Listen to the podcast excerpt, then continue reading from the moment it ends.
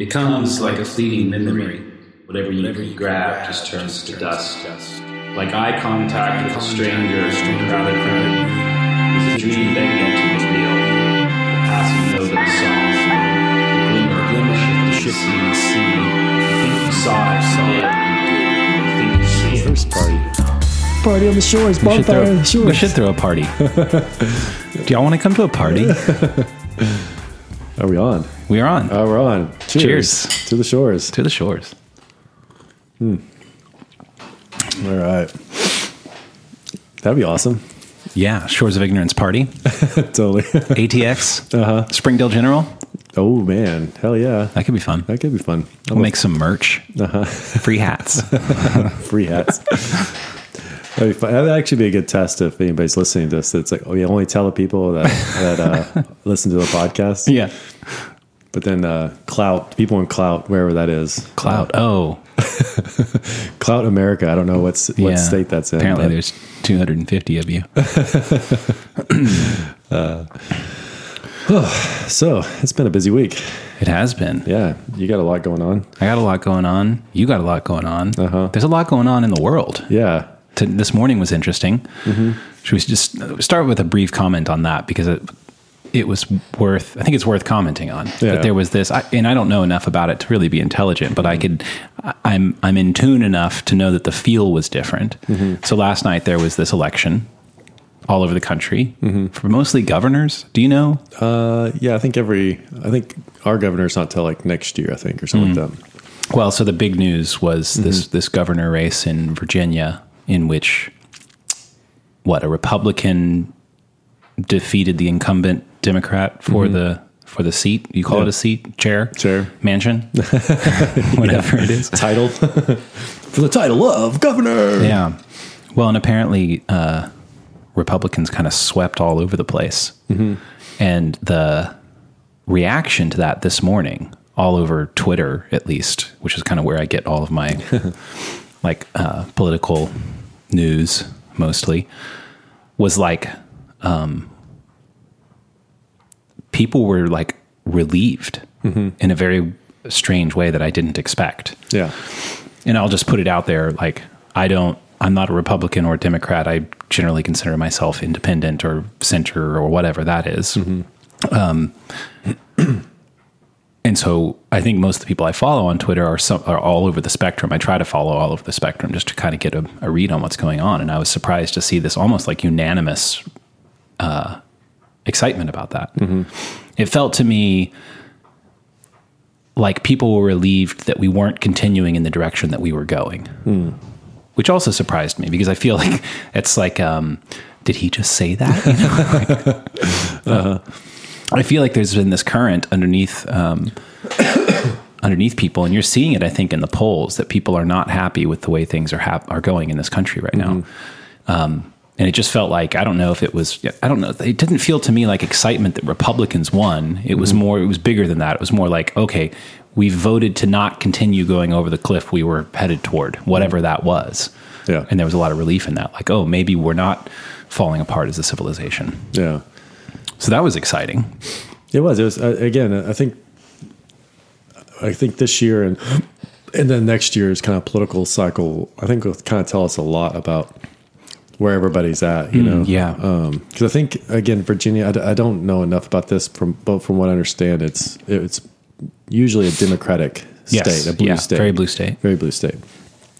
And for that to kind of um, have so much, have so many more uh, kind of Republicans win was kind of a big, kind of a big deal, and, uh, which makes me kind of curious about what's going to happen with Texas, which we've kind of been trending pretty much 50-50 for the last couple of election cycles. So Yeah.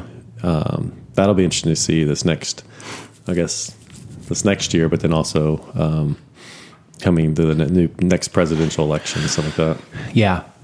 Well, maybe it's more. Um, maybe this is a clear way to put what I felt in the responses from people was like, oh, the silent majority said something different than what mainstream hmm. media and even like sort of the blue checks on Twitter and all of that Yeah. something different than what they're saying. Mm-hmm.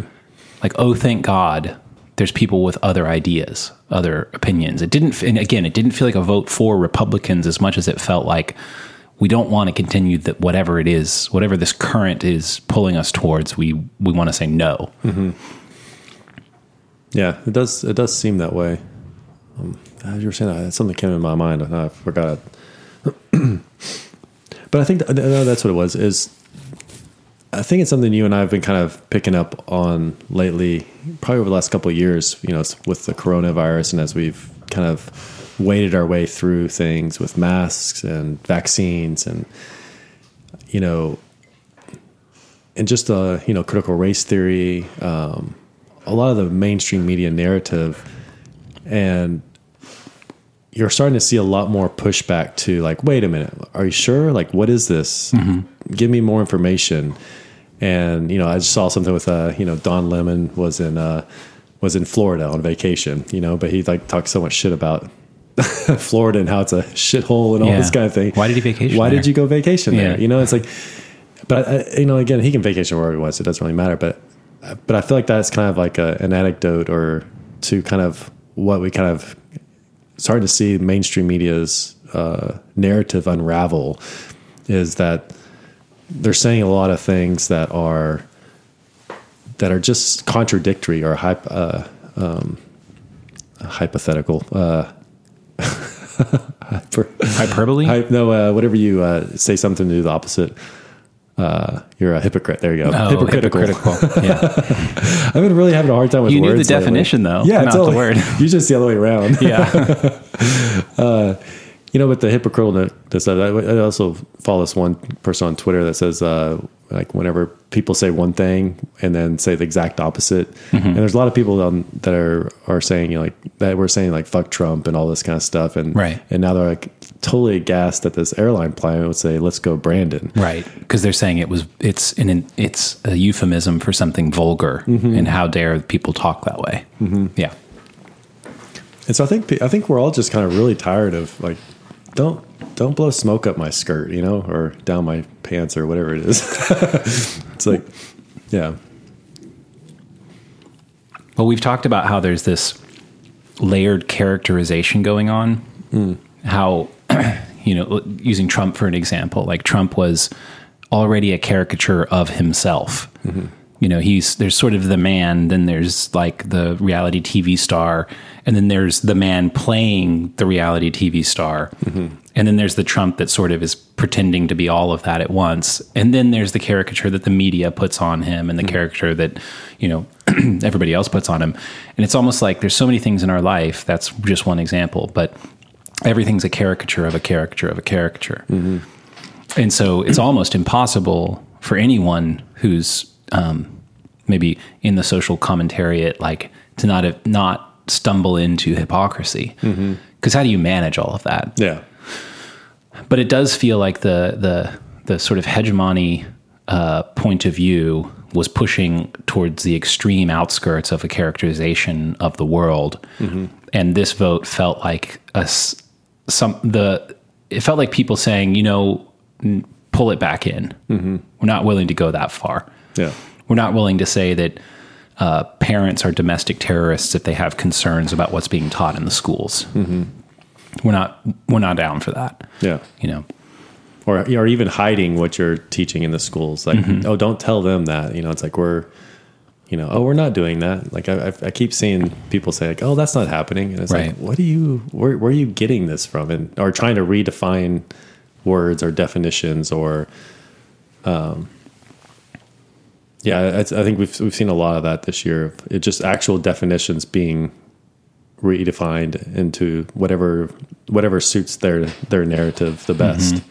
And it's disorienting and uh i think I, I i feel like there's kind of like a shift back to okay let's we need to be more accountable for what we're saying, you know, and, and for those who are not going to be accountable for what they're saying, they're going to lose uh, whatever, whatever sh- you know, market share or whatever it might be, or social, um, uh, social clout. You know, it's Right. like you know, you see this already with the news media and how much how many people are like leaving, you know, mainstream media and news. You know, it's like, or even people are going to Fox. You know, which is crazy to think like Right. Fox is winning in all these like categories, and everyone wants to say like, oh, it's because America's becoming more racist, so they're going to Fox. You know, it's like, That, well, that's like the sixth removed characterization. You know, like how can we how can we explain the fact that our um, like righteous elite on the right side of history position is mm-hmm. losing people to the opposite side, which we've already construed as the wrong side. yeah, You know, the only way that you can explain it in a way that you don't have to give up on your own position is by doubling down on the accusation mm-hmm. that the other side is morally compromised. Mm-hmm. So you say, well, they're racist. yeah, And I think people are starting to finally see that claims like that are so far removed from reality that it's like, okay, that's obviously not true. Mm-hmm. So what is it that you're doing here? yeah. Or when Biden makes a claim that one of the what is it one of the bi- biggest things we face right now in the country is white supremacy. The greatest threat? Yeah. Yeah, and it's like, where do you get that? Like, I, I see education, I see our economy, I see what's going on with our money. It's like, you know, printing, spending. It's like, Well, not only that, it's like, did you see that last weekend the Lincoln Project hired some mm. young Democrats to dress up as Charlottesville white supremacists with tiki torches and stand outside Glenn Youngkin's or Greg, is it Greg Youngkin? I don't know. I know it's Youngkins or something like Yeah, that. Yeah, Youngkin, his bus, like to try to convince people that he's a racist because these white supremacists support him. But the whole thing was a farce. Yeah. And it's like, if white supremacy And they admitted it. Yeah, is crazy. is the greatest threat to the, the United States of America. It's like you don't have to pay people to pretend to be them in order to get people afraid of it. Like, yeah, totally.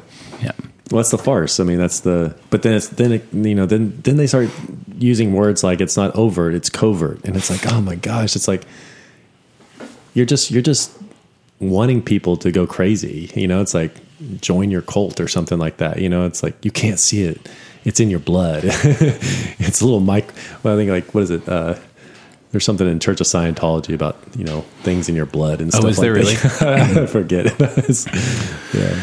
it's the nanobots in The the in the James Bond movie. Yeah, totally. Yeah. Oh, dude, that was great.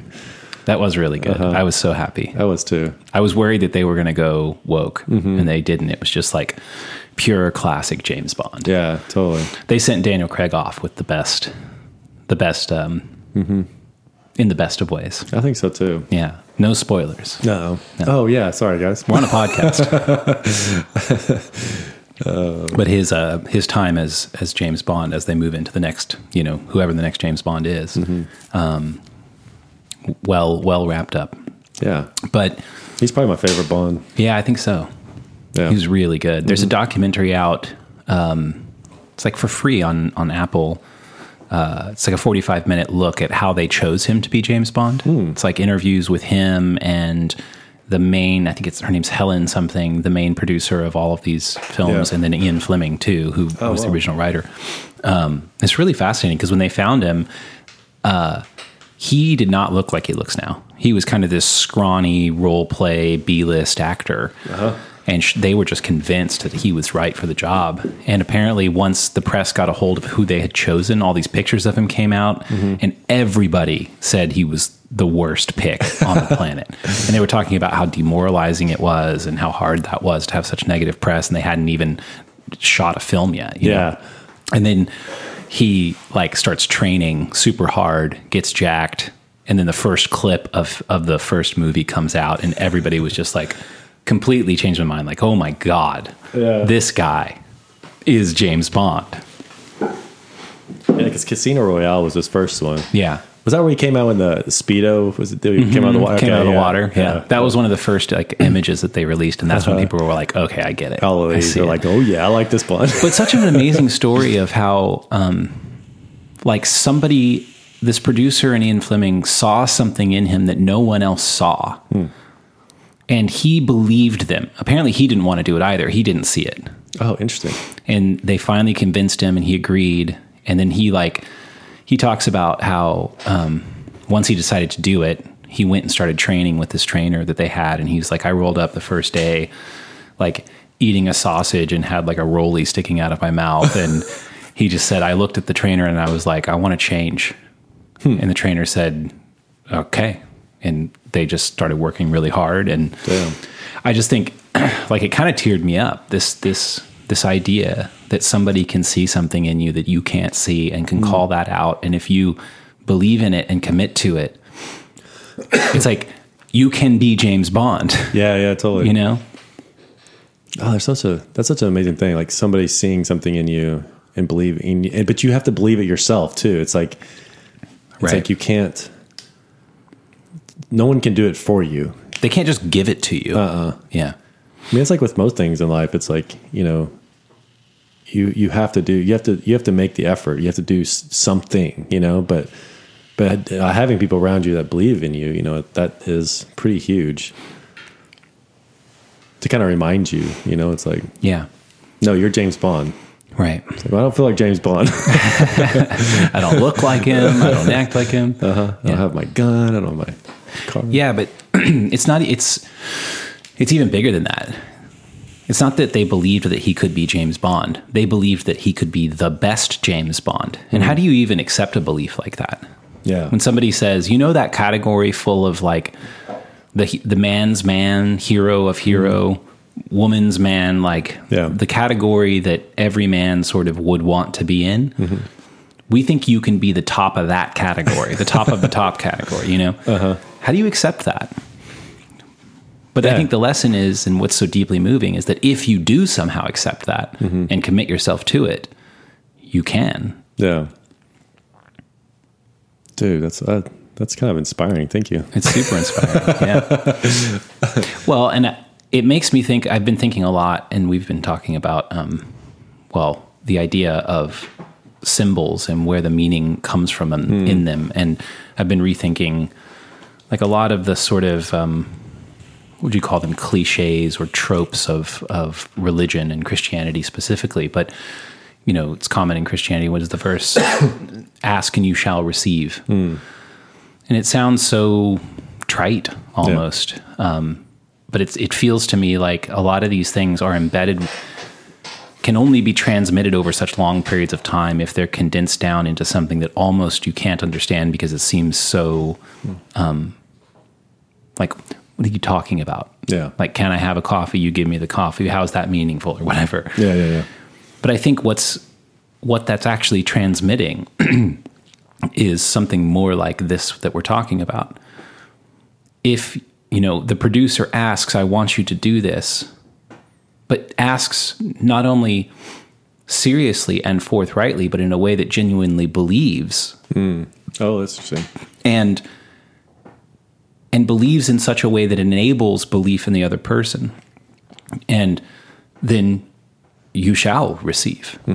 Um, and you know for daniel craig to say to accept and say okay i'm going to do this even though i don't see it and i don't believe in myself and then everyone around me doesn't believe and all of the media is against it but i'm going to forthrightly show up at the trainer and say i'm asking to be this. Tell me what to do Yeah. it's like, well, get that cigarette out of your mouth and stop eating what you're eating, and it's going to take eight hours a day for six months. Uh-huh. You know, are you willing to do that? Yeah. Yes. Okay. That's cool. There's a maybe riff for a second. I, there's a word I want to share. Okay. like riff for a second. That's so much pressure. I had so much in my. no, I don't. no, I bet. I think there's something with that too. Is like, uh, you know, ma- makes me think of like Iain McGilchrist. Some of the things we've talked about over the last year and a half or two or whatever is like what you give attention to um, is is hugely important because when you give attention to something, it's like all these other possibilities and avenues open up that if you didn't if you didn't look if you didn't even like see it it's like i think even with your job like if they weren't going to fire you then you wouldn't have like looked for other jobs. And so there's something about like when you give your attention to something else it's like a whole nother realm of possibility opens up. Um, which is it just fascinates me because it just it makes me think about how many things i missed because my attention is either in the wrong place or I just don't even know what's what is possible. You know, there's also a part too is like where you do have to narrow your attention and and focus, um, and not go after shiny things all the time. You know, Right. but I think there is something about you know again the whole thing about ask and you will receive. Uh, um, just in the asking, in the wanting of something, it's it's the same idea of bringing your attention to something. I mean, even in Christianity, there's like a um, but seek first His kingdom and His righteousness, and all these things will be given to you as well. So there's idea of like if you seek something that is beyond yourself, that is incomprehensible, you know, that has has a certain characteristic, it's like a whole other world is going to open up to you. But it's mm-hmm. not you're not going to be able to find it by going after this whole other world. It's like you have to first bring your attention to something that is greater than you or acknowledge. I mean, even in AA, you know, it's like acknowledging a higher power, hmm. whatever it is that means to you, you know. But there's something, I think there's something really powerful in that sort of um, attention um, gazing that you do whenever, whenever that happens. Do you find it? Yeah, I did. so there's this really excellent interview with Peter Boghossian and on uh, Bari Weiss's podcast, Honestly, and he uses this word. So I guess he's a philosopher. It's like a philosophy professor. Professor, yeah. Was and- at Portland, but he, yeah, he left, yeah. right. Um, uses the word parrhesia. Mm-hmm. You heard that? Mm-hmm. I hadn't heard that word before. And his definition of it was speaking truth in the face of danger and being forthright in your speech. Parrhesia, it's the essential component to a life worth living. Hmm. And that hit me so hard. I didn't think it's really what you were just describing. Like, pay attention, mm-hmm.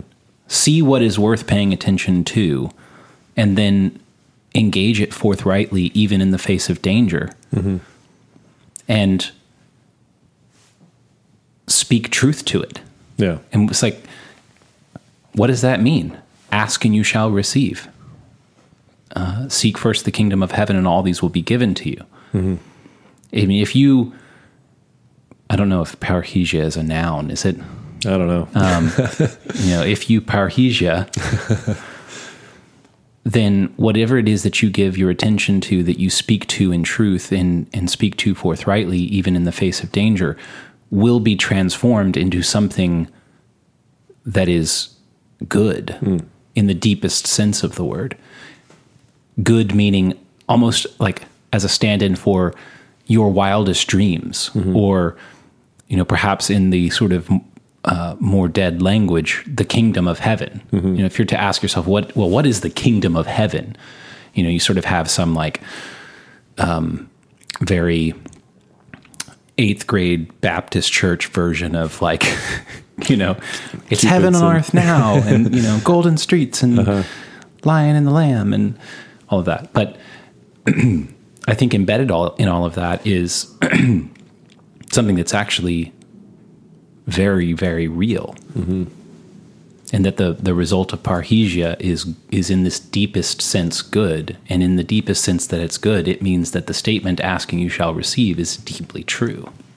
Well, there's also an equal, a a kind of opposite part of this too. Is is I think that's why it's so important and that it's em- embedded in many religions and specifically Christianity. But that you know, focus on something that's bigger and greater because if because there's like a lot of responsibility that what you give your attention to will consume you, and and it's not something that you can uh, you can run away from. You know, it's like if if you if you have something that's not quite right, you know, that's that's that kind of um, it, it will it will take you to its logical conclusion, and so it's like that's why it's so important to focus on something that is bigger and greater.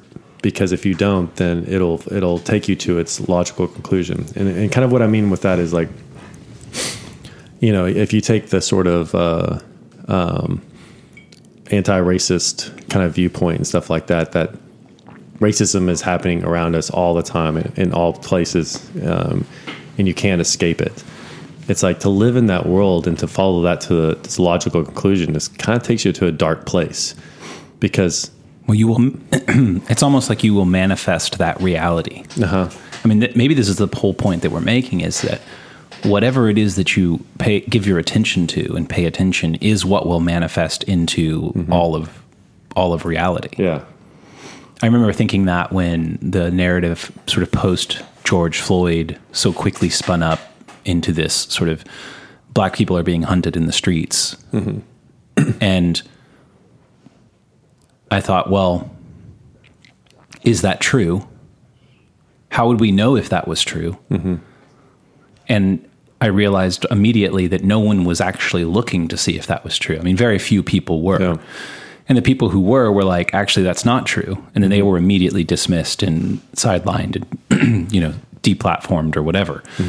And I thought, well, this is really dangerous because if we're not going to see if that's true, what, regardless of it, it is or isn't, then we can never change it mm-hmm. because there's nothing to change. There's nothing to measure change against. So change will never happen. So we will live perpetually in a world where we are behaving as if this is true, mm-hmm. which means it will become true. Mm-hmm. So this is dangerous. Yeah. But that's the same thing as it's like what what you pick, give your attention attention to will grow, mm-hmm. and perhaps it's the same as as well. I was thinking earlier as you were talking that you know the things maybe that you don't give your attention to as well mm. will start to go to their logical conclusion. Yeah. Like if you have some small problem in mm-hmm. your house, let's say a leaky faucet or whatever, and you don't give your attention to it, you just sort of ignore it. It's going to get worse and worse. Mm. It's going to start rotting out the boards under the sink, and you're not going to notice till it smells, and it's a real problem. Mm-hmm. So it's like based upon your attention or lack thereof, things do reach Oh, fascinating. their logical conclusions. Yeah. Maybe maybe I want to swap the word logical with eventual. Eventual is probably better. Yeah. Which is interesting. I mean, because that's the thing is like, you know, does racism exist? Yes. But to have it, but not having a, an accurate view of, of what that is or trying to classify things that are not as if they are. Right. It's, it starts to spin out of control. So then you can't even address actual racism because everything's racist. Well, yeah, you don't even know what it is anymore. You don't know what it is anymore. and you can't address everything. and so I think uh, that's the part that Well, and maybe that's the the sort of eventual conclusion that mm. We were coming to, and which may be part of the relief that I sensed this morning is maybe there's you know a bit of a stop to it, mm-hmm. but the eventual conclusion to redefining racism as sort of everything mm-hmm. is that that means that well you can't fix it because it's everything and you can't deal with everything. And so the sort of mind bending responses that have been kind of thrown around lately, which is like that talk morphed into this systemic racism talk, which morphed into, you know, these these memes of fucking tear it down already. It's like, mm-hmm. what are you talking about? It. It's like everything, the whole thing's gotta go. You Yeah. know, and you're like the whole thing, meaning everything enabling us to survive into next week. You want that to go. Uh-huh. You know, but that is the eventual conclusion. Mm-hmm.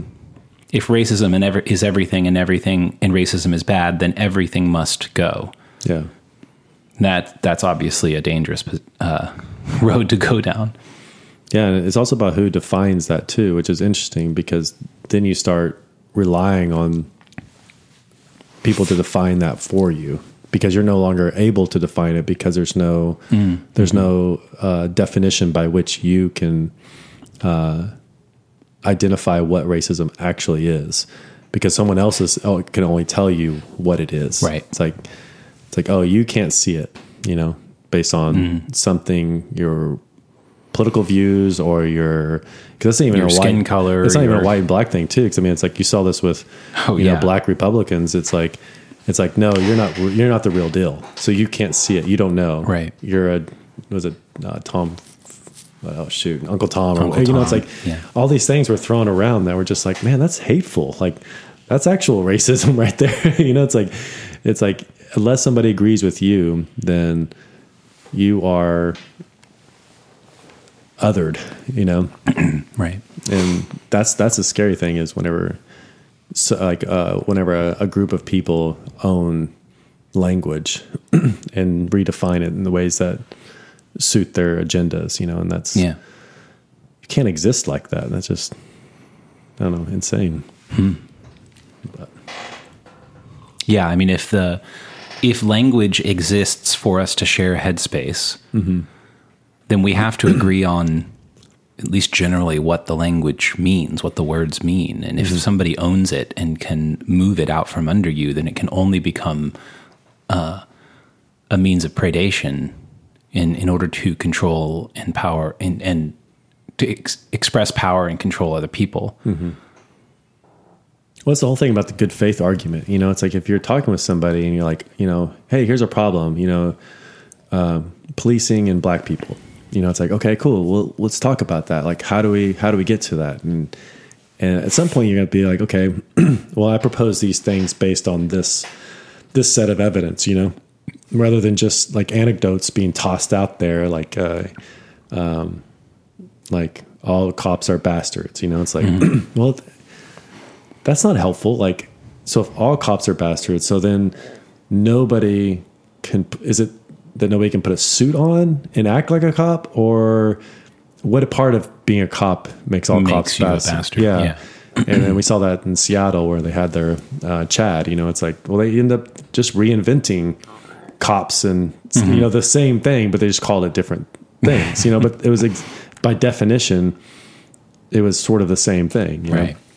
So I feel like we've just we've gone through so much of that this last couple of years that we just don't really know. And a lot of stuff we've talked about vaccines too. It's like it's just hard to discuss and talk about these things when if you don't agree with the the narrative, you're just othered. If you're dismissed, mm-hmm. you're dismissed. and it's like Right. And then and there's a part too is I think where some people are just like, okay, I'm not going to play that game.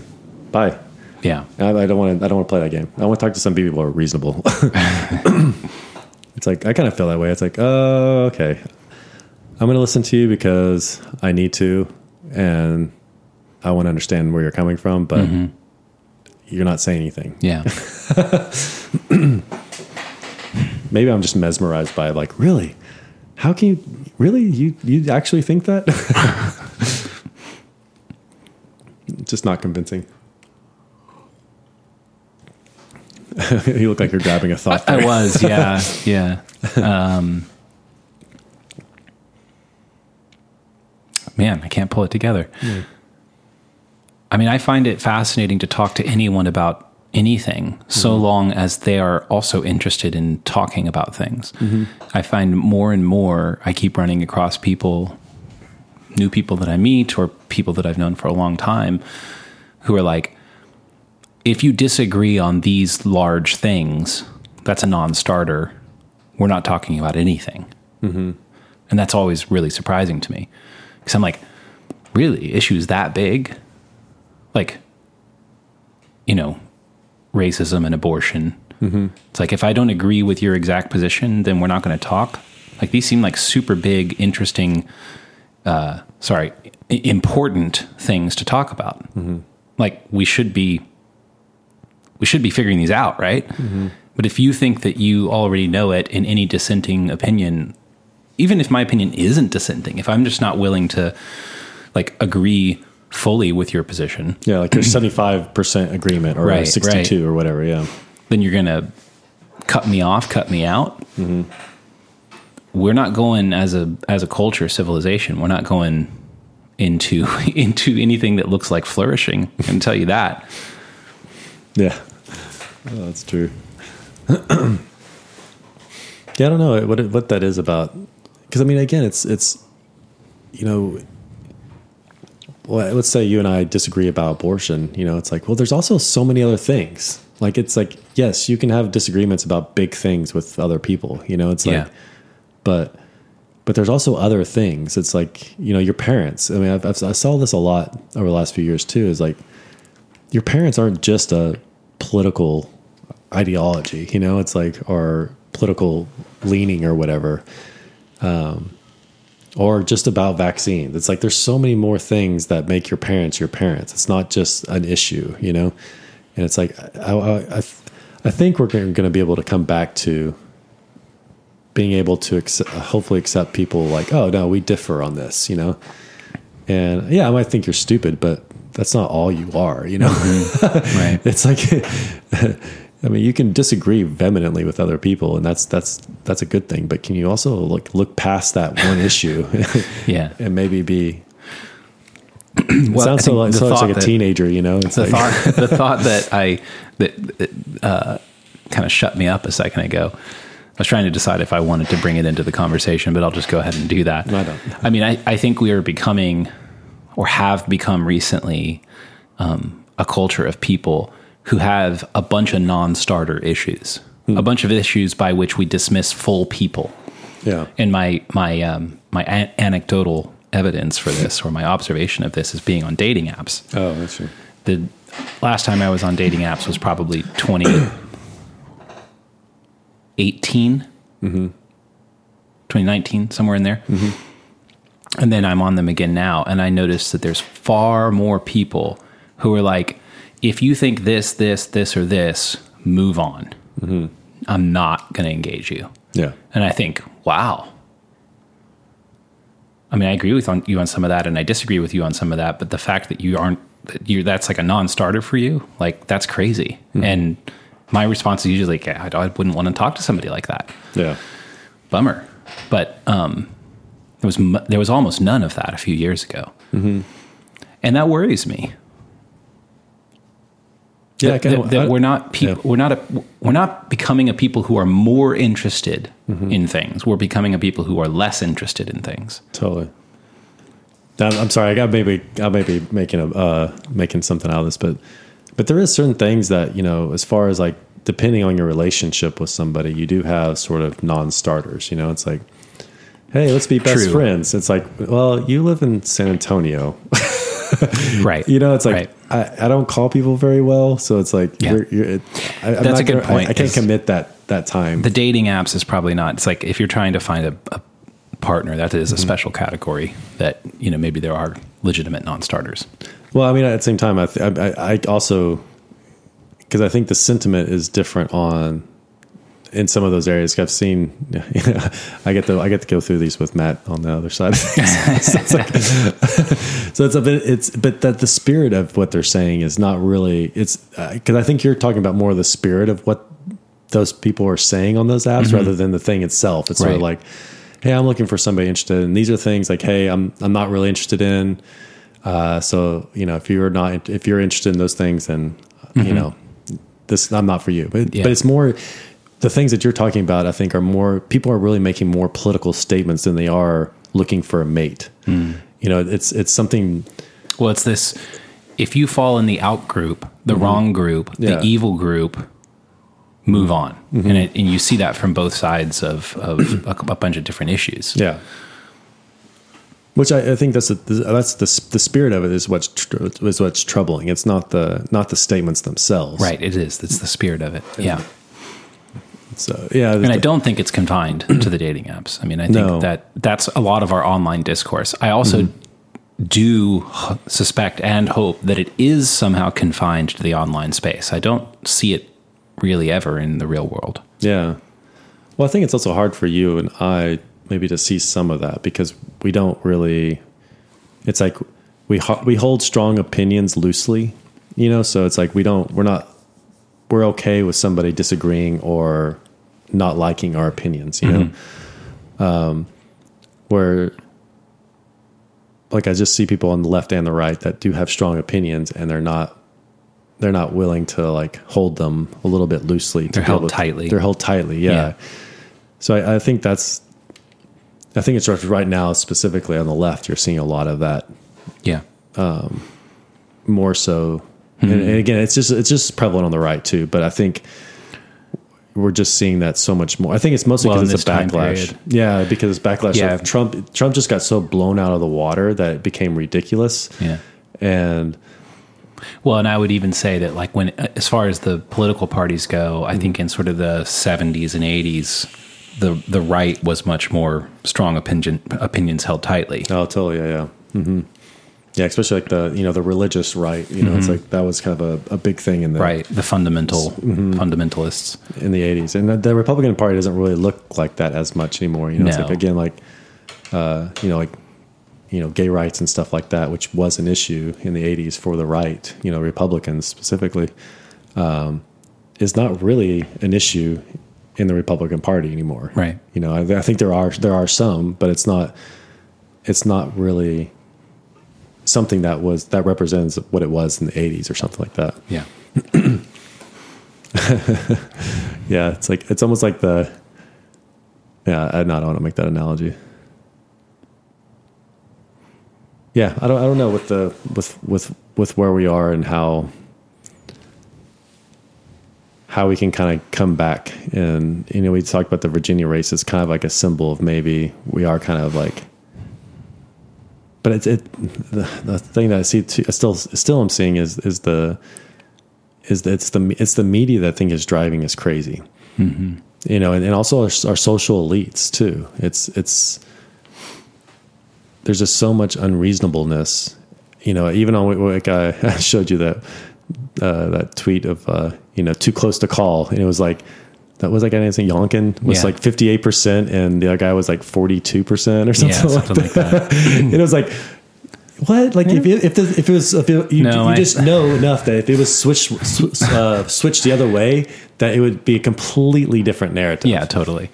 Um, my favorite one of those, not it, it was having to do with uh, some Bi- uh, President Biden polling. Oh yeah. Who was it? Uh, MSM. It was it was ABC maybe. Yeah, ABC, The uh-huh. headline read, "Just under a majority of people approve of Biden's policies." Yeah.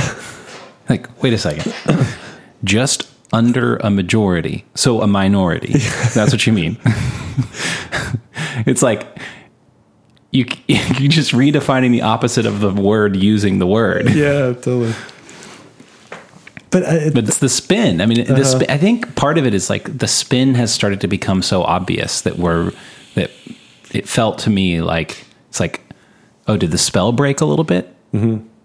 yeah. has Trump been gone long enough to where we're safe to be like, you're spinning that in a way that makes no sense?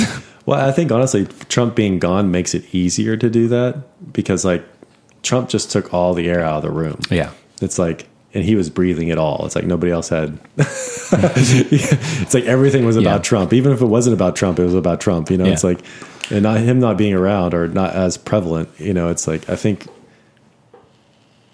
you're able to more safely approach these things and it not being, oh, you're a Trump supporter or something like that. Like, oh, fuck. That's not what I'm saying. I'm just saying that this is something about this is not. I mean, we're seeing that with Biden right now too. Is like there's so much spin around him. It's like this guy is not. He's not there, Yeah. and it's sad. And it's like I don't wish that on anybody, you know. And it's like, but you just see the media saying. I mean, it's the same thing with like uh, mo- mostly peaceful protest, and there's a fire behind the guy. Right. That symbol, I think, is the symbol of of our media right now Yeah. and maybe we're just rehashing a bunch of stuff we've talked about before but Surely. this is just it's just i feel like the spell is breaking i think that's kind of the point we're getting at and Yeah. A spell is breaking. Mm-hmm. You know, and probably a new one being cast at the same time. And Yeah. that's probably just a part of the life we live now, or maybe just a part of life, period. well i mean it's just it, i was reading uh, i think i sent it to you um, this guy does uh, he's like a famous uh, stock guy and uh, stock market organizations and he talks about like how um,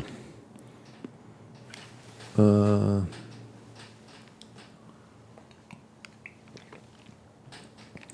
oh, excess in one direction will lead to excess in the opposite direction. And just kind of talking about how the stock market kind of will kind of get inflate one way, you know, stock will overprice, Right. And then and then You'll have you a sell-off You have a sell off, and it'll go the exact opposite direction, Right. And when I read that, I was just like, oh wow, that's kind of like life, you know. I just hope we don't, you know, the reaction to Trump, and then we've kind of gone completely the uh, opposite direction. You know, it's like, you know, and, and I, w- I wish we could just like stop. Right. like let's not let's not like go far to the other side again. You know, I think that's I think that's also part of what our podcast is about. It's about the shores of ignorance. It's like you know you you have you have this knowledge that you've attained and have grown but you also are confronted with the unknown. And there's a lot more unknown than there is hmm. the information that you've grown on your island you know? Yeah, there's a lot more of the unknown than there is of you. Mm-hmm. and it's like learning to live in the paradox of knowing and not knowing. Like mm-hmm. like there's plenty of things you do know and you have a handle on but at the same time you're always going to need to incorporate new information and to Yeah. challenge and augment what you have. Well, and because you are a finite and vulnerable hmm. being, you have to oscillate sort of between the unknown and the known. Mm-hmm. Like at times, you need to retreat. Yeah and regather yourself and mm-hmm. prepare yourself and rest and strengthen. And at other times, in order to progress and grow, you need to lean into the unknown, hmm. into the chaos. But then that becomes dangerous and it will threaten to destroy you. And so you hmm. have to retreat again. And um, so it's always this pendulum back and forth between between excesses, essentially. Hmm. Mm-hmm. I mean, I think that was Jordan Peterson's whole last two books was about that yeah like you you you will find yourself in the excesses of both order and chaos and both will destroy you mm-hmm. if you allow them to. Yeah. So it's about sort of constantly moving back and and balancing constant and, and i don't think we you don't achieve a point of balance and hold it. It's almost like let's see if I can run this analogy down, but it's like riding a bike. Uh-huh. you know, you don't exactly balance when you ride a bike. Hmm. You you steer into a fall in order to correct the fall and bring it back the other way and hmm. steer into that. If you're just to stop, you can't just balance. Mm-hmm. You know, so you need the forward movement, and the forward movement requires moving back and forth between both sides. And hopefully, if you're good enough at riding a bike, you can do that to where it feels like you're staying pretty well straight up. Mm-hmm. You know, once you've achieved proficiency, but you got to keep moving to do that. Mm-hmm. Yeah, I've heard about that with running too. It's like, you know, running is just uh, putting your legs out in front of you so you don't fall on your face or something like It's that. like you initiate a fall and then catch yourself and uh-huh. initiate the next one. yeah. Which is which is fascinating to think about. Hmm. But there is that thing. I mean, I, I, man, how you said that was was really cool. As far as like, um, you know, it's like we need sometimes we need to lean into order and and have things sort of safe and in place. Um, yeah, it made me think about your season right now too. Is like you're kind of stepping out into the unknown again, and there's like it's like all these opportunities are available to you right now that you wouldn't it wouldn't have been you would not have known about Right. If that sort of chaos wasn't open to you. So it's like sometimes like we un, like unwillingly or uh, unbeknownst to us are are kind of tossed into the chaos, and it's like we can either go into the chaos with our kind of like arms wide open to accept whatever it might be. You know, it's like, um, or we can be resistant to it, and I think there's sometimes there's times to be resistant to the chaos, and there's sometimes to be open and and sort of be accepting of that too. Right. And that's on both sides of those things too. It's like sometimes you need order and you you, you need to stop or something like that. Well, it just makes me think that, as we said, there's more of the unknown than there is of you, mm-hmm. which means there's more in the unknown than you can imagine. Mm-hmm. And you, you can imagine some things about the unknown, but once you push into the unknown, you're going to learn about things and experience opportunities. And, and newness is going to come into your life in a way that you can't imagine. yeah. So it's like you push out into it, and it's like, oh, I I never would have known that this was a possibility, you know, to me. Whether that's searching for a new job or, um, you know, uh, a new boyfriend or girlfriend or a new car for that matter. It's like you don't know what is available to, available until you go looking. This is mm-hmm. another sort of I think variation on asking you sa- you shall receive hmm. um, and then all of a sudden you find yourself saying, "Wow, I wouldn't have had this amazing opportunity if I hadn't had this previous up this previous event happen that I wouldn't have wanted to happen." Mm-hmm. Meaning, I was thrust into order uh, involuntarily. Yeah. Sorry, thrust into chaos involuntarily. Um, but then now here I am realizing that there are things that I never would have imagined were possible, and they're manifesting. They're real, and isn't that amazing? Yeah. Yeah, there's so many things that were that were kind of pushed into, even as even as benign or stupid as like uh, forks. Like I remember whenever Alice and I got married and we were picking out forks. I don't know where you're going with forks. Well, it's funny. We're, we're picking out silverware. and I was like, at first, I was like, I don't really care. It's like, whatever. You know, it's like, fork's a fork's a fork, you know? And then Allison was like, oh, look at this. I was like, oh, I don't really like that one. I was like, I have opinions about forks. And then I started picking them up. This one's too heavy. This one's too light. I don't like the, it's not thick enough. Mm-hmm. And, I, and it just baffled me. I was like, wow, I really have opinions about forks. I didn't know I did have Yeah. opinions about forks, you know? And so there's certain things that, you know, it's like, you just need to kind of like, go into and you'll find like oh well actually i do have something to say about this Right. or i don't like this and i don't know why Right. you know and and But then once you once you're able to say, "Oh," and and discover that you don't like it, then you mm-hmm. can start to figure out why that is, and then you learn something about yourself. yeah or if you don't like something and someone says like well this is the reason why it's like that and you're like oh okay well that makes sense to me you know it's like it Yeah. might be something that you just you just had framed in your um in your narrative in a in a way that was not actually maybe accurate or something like that and you're like when someone kind of like turns your head just a little bit and you see it differently you're like oh I get that, or like, oh, I get that. I mean, I still don't agree with it, but I, I can understand why somebody would think that way or believe that. You know, Yeah. it's like, um, but kind of still makes me want to come back to the whole thing where we started out with, you know, like we have to have with our goal in life or our highest attention has to be something that is.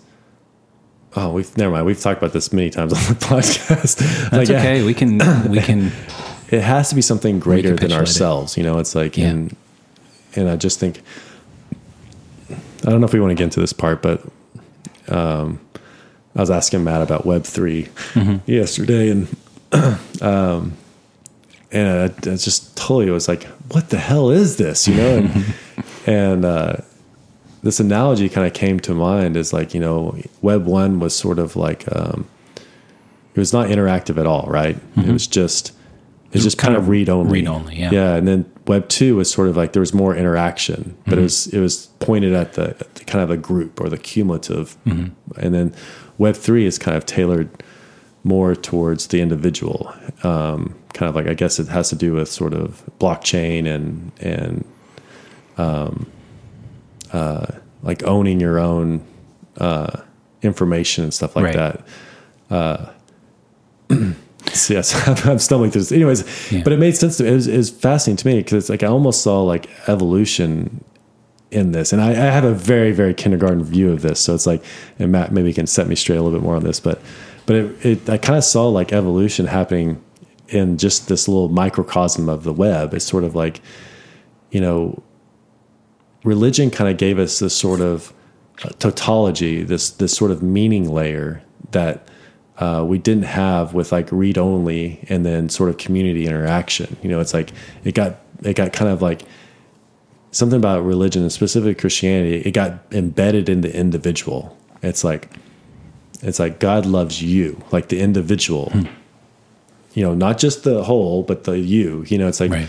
where like you know, as evolution kind of came out, it's like there wasn't there, there wasn't a you necessarily, but then all of a sudden there was sort of like a there was an us. You know, there's it's, it's some sort of group that formed. You know, it's like we formed in 150 you know in, individuals, but uh, you didn't really see the individual start to kind of be really defined until about you know maybe the agricultural age, but then you know philosophy and about ten thousand years ago, and you start seeing these sort of monotheistic religions come out, and it's like like most, most of the religions before were more about the group or the the the spirits, uh, animals, and and this un, unpersonalized aspect of of nature. Um, so so there's part of like the like where religion, especially with Christianity, really started just drilling down on the individual. Like God loves you, the individual. and so I kind of see like the I can see like because like that was one thing I was reading about the Web three was about the ontological parts of it. It's like you have to, and I, I don't know exactly how that works, but it's like you start building in this sort of like theory of mind almost when you're talking about building these systems because it has to have some the the sort of like the oh shoot, I'm way getting out of my depth here. But but the basic point is is like if you don't have something that's as big as it can get, it won't be able to. Um, I'll have to stop there. Damn it! It's the the part I'm thinking of is it's like you have to have some sort of like theory of mind and and um, uh, narrative that you build in order to. It has to be very big and broad in order for it to communicate and assume certain things that are a little bit more particular. Hmm. So I think there's something like that in Web three too. Is like where AI is able to not just make word searches, but it's, it's able to make associations between ideas. And I think you can't do that without some sort of like some sort of like larger story that you develop that mm-hmm. then the, the AI can then put things together that are more that are more ethereal or um, suggestive rather than you know I search up the word um, forest and so it gives me all the forest things. But it starts to put together maybe like my history and stuff like that and start to intuit that actually um, uh, he's thinking more about like a saying of the forest for the trees. It's more of a philosophical idea, you know. Does that make sense? Am I am I even getting close to anything on this? well, it's hard to say because I don't think we really know what Web three is. Yeah. What we know is that things are shifting, and mm-hmm. I would say it's more of a theory, an emerging theory of value. Mm-hmm. Oh, there you go. Good call. So, Web one was it, it, these are almost just sort of like names of epochs more than they mm. are things that uh, describe a certain technology. Yeah. It's more like okay, the internet the internet emerged and what was it? Well, you could put documents on a computer and then access those documents from computers elsewhere. That's the read only nature of it. Mm-hmm. It's like I want to access some information that isn't here. Yeah. The internet. It's amazing. Mm-hmm. And then Web 2 largely incorporates what we would think about the internet once social media came around, which is okay, you've got something that's maybe better described as like a living document. Hmm. It can update. I could actually update it. I can look at it and then from here update it, whether that's an actual Google or Word doc mm-hmm. or um, a social media network where I can actually post information to that other computer, and then that becomes a part of the record that the next person who pulls it sees. Mm-hmm. So it's interactive, to your point. Mm-hmm. But that's still it's still sort of centralized mm-hmm. in that the authoritative record for it lives on some computer somewhere, and we all contribute and, and go back and forth with it. Well, then that thing becomes incredibly valuable, and the value of that is completely owned and controlled by a central service, a central company. Mm-hmm. And I'd say that the, the idea, the theory of value that's embedded in the idea of Web3 is that, okay, you know, you think about a tweet, popular tweet, mm-hmm. gets a bunch of likes, a bunch of retweets, it reaches a bunch of people.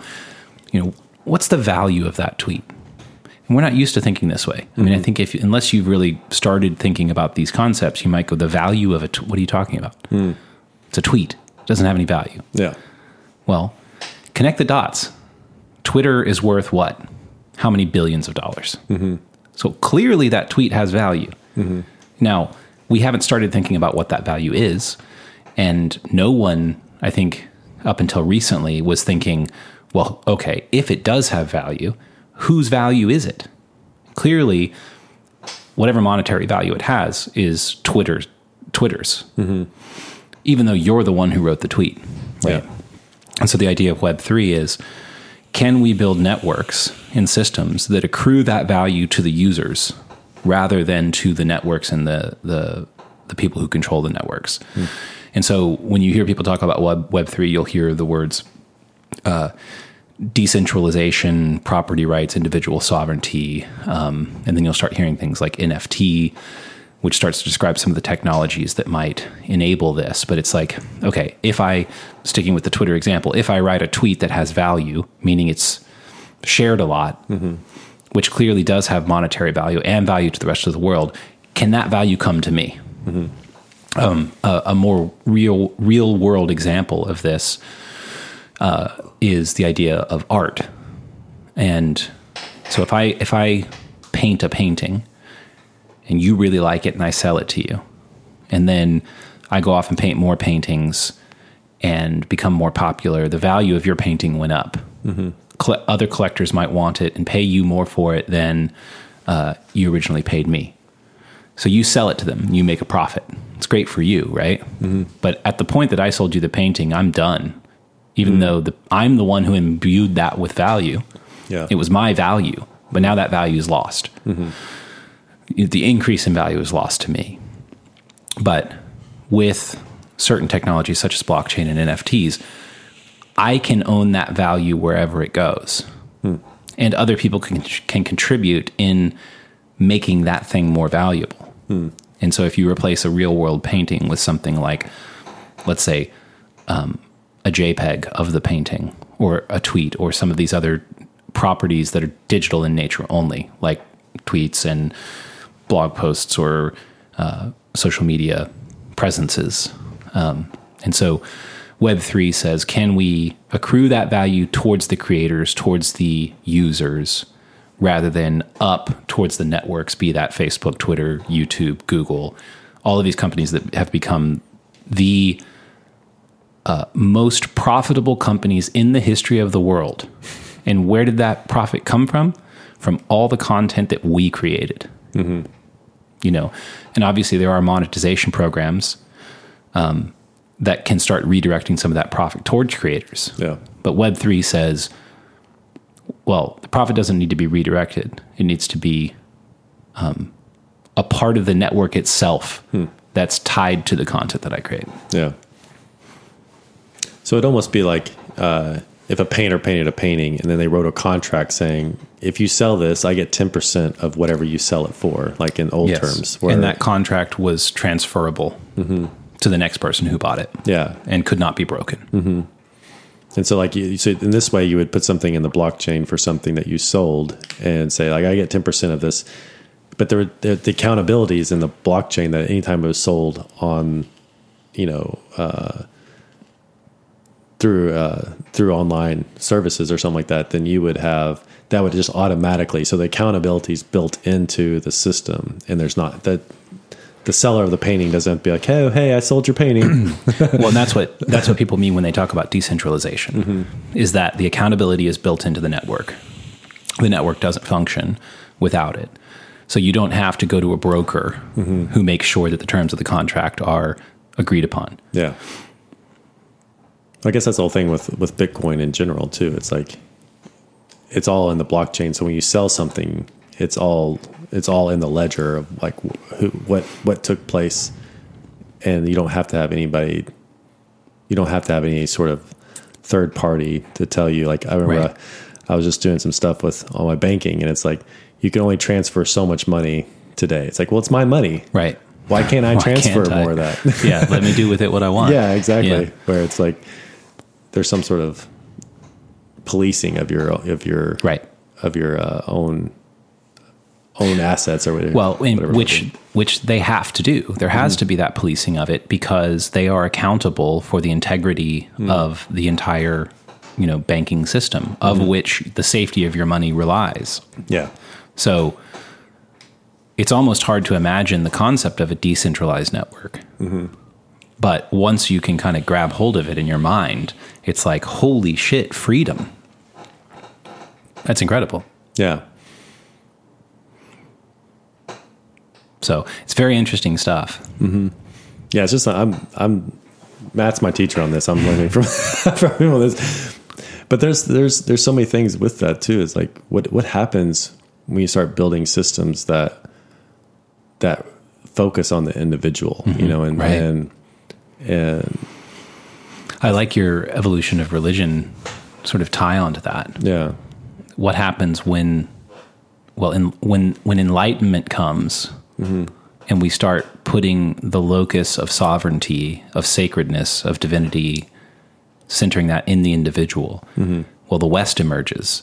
yeah, the most uh, productive time in history in terms of technological advancement and uh, health advancement, ri- people rising out of poverty, uh, increase in equality. I mean, it's like everything got way better. Mm-hmm. So, what's going to happen to the internet and the digital space, hmm. which is still very much in sort of its dark age, if you think about it in those terms? yeah, um, you know once the once the individual is put as the as the sovereign node on the network mm-hmm. from which value arises which is which is interesting. You even think about government in that way too. Is like you have the king who knows best what knows what's best for his whole entire kingdom. You know, and that's actually even even if you have a good king, you know, it's like it it still doesn't really know what's best for all right you know all of its all of its all his or her kingdom you know it's like um so there's that same thing too with like you know facebook right now and twitter have you know all these different ways of signaling what is best for society you know? It's like well who determines what is best for me? You know and i think that's well you see the social network struggling this with this right mm-hmm. now. You know they're sort of ruled by this you know the, the zuckerberg the jack dorsey. Mm-hmm. They don't know. They're like struggling through it trying to figure out like we obviously can't let this be a free for all there's obviously um, the threat of disinformation and manipulation by you know let's say foreign governments. Um, so we've got to do some policing here. Yeah. how much at the cost of freedom? Well we don't really know. Um, but if you move away from the the king and the serfs analogy into the Western ideals of organizing society, Yeah. if the if the internet's about to go through a similar transformation, there's a lot of exci- exciting things about to happen. or even our money you know it's like you know how you how you pay for things and how you exchange value with other people it's like uh in that uh, spe- specifically monetarily you know um like that has been in the hands of the government so they they tell us what is acceptable and not acceptable. It's like what what happens if that starts to even move more to the individual to the uh, the sovereignty of the individual rather than the Right. because like there's again whenever that much control is given to uh, say a king you know it's like or even a government it's like it's like they start to inevitably manipulate it to serve the system's needs rather than the individual's needs and you kind of saw that like as we kind of got off the gold standard too and and even in world war ii where we start just spending and spending and spending it's like well where's where's this coming from where's this money coming from and it was just being basically manipulated to serve some sort of goal that the king had in mind, Right. not not the individual. You know, mm-hmm. I mean, you could say like in democracy specifically, we voted for those individuals to have that more centralized control. You know, but it was definitely individuals that put those people into power. Right. But what if like uh, even like some people talk about like uh, uh, somehow making even our political leaders making contracts with them. Like, okay, here's what you have to like say. This is what I'm going to do. If you elect me, these are the things I'm going to accomplish. And so, you know, some sort of political contract with the constituents that say, okay, these are the things that you said you would do. And at the end of your tenure, uh, we're going to hold you accountable to those things.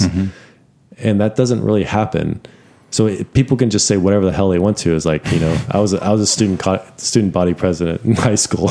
it's like you can say shit like you're like Coke machines in everybody's uh, classroom, or like you know, I'm gonna have free donuts every Friday. And it's like, everyone's like, yeah, fuck yeah, I want that guy. You know, it's like I didn't say those things, but that's basically what. But you could say yeah, that, yeah. It's like I'm sure I said stupid shit too, but I don't know. Um, but it's like you know, at the end of my tenure, it's like no one held me accountable to that. It was like Right. a Coke machine, and everyone's you know, it's like there's no. It, it seems like there's some things that need to be built into the system that we that we hold our um, leaders accountable to. It's like, Right. well, don't say shit you can't accomplish. You know, it's like, Yeah. or like if if they don't accomplish half of the things that they talk about, then it almost should be like, well, you're out. Hmm. You can't run for another term. I, mean, I, I don't know. If, I don't. I don't know if that's the that's the right way to do it. But That just doesn't kind of sound to me like the right way forward, but Probably not. But yeah. I mean, it does seem like, as you describe it that way, like the way that we elect political leaders sounds very archaic. It's like we just allow them to go all over the place spewing nonsense, Mm-hmm. and then we elect them, and then they do or don't do. They just kind of do whatever they want, and we're like, ah, you're good, you're bad, you're whatever. It's like, okay, on to the next guy who's spewing a bunch of nonsense. And- yeah, you fit my party. right. You're in my party or whatever. It's like I'm gonna vote for you. Yeah. Like it should almost, it's like, uh, yeah, haven't we evolved past that? Like, can we not have a more uh, complicated or, or system here? Like, maybe submit uh, submit a proposal ahead of time, and like Congress has to agree to it and be like, yeah, we can. This will work. We can do this, rather than just a bunch of promises that once you get there, then you all of a sudden you've got to try to get everybody on board. I don't know. Well, it's more complicated than that too. I mean, it's like you're you're dealing with lots of different people with lots of different perspectives, and it's like there's things that, which I think this is the hard thing about politics, which I'm so glad I'm not a part of. Is like, like there's some things that you have to make decisions on that might actually hurt your constituency, mm-hmm. but it's the right thing to do. Hmm. It's like that's really hard, but again, but you're elected to represent your constituency Right. so the, to me that's kind of like how do you how do you how do you work through that you know i don't know Yeah. That's more political than I want to be right now. that sounds good Let's wrap it up. definitely love you guys Thanks for coming. definitely we'll see ya Bye. Bye.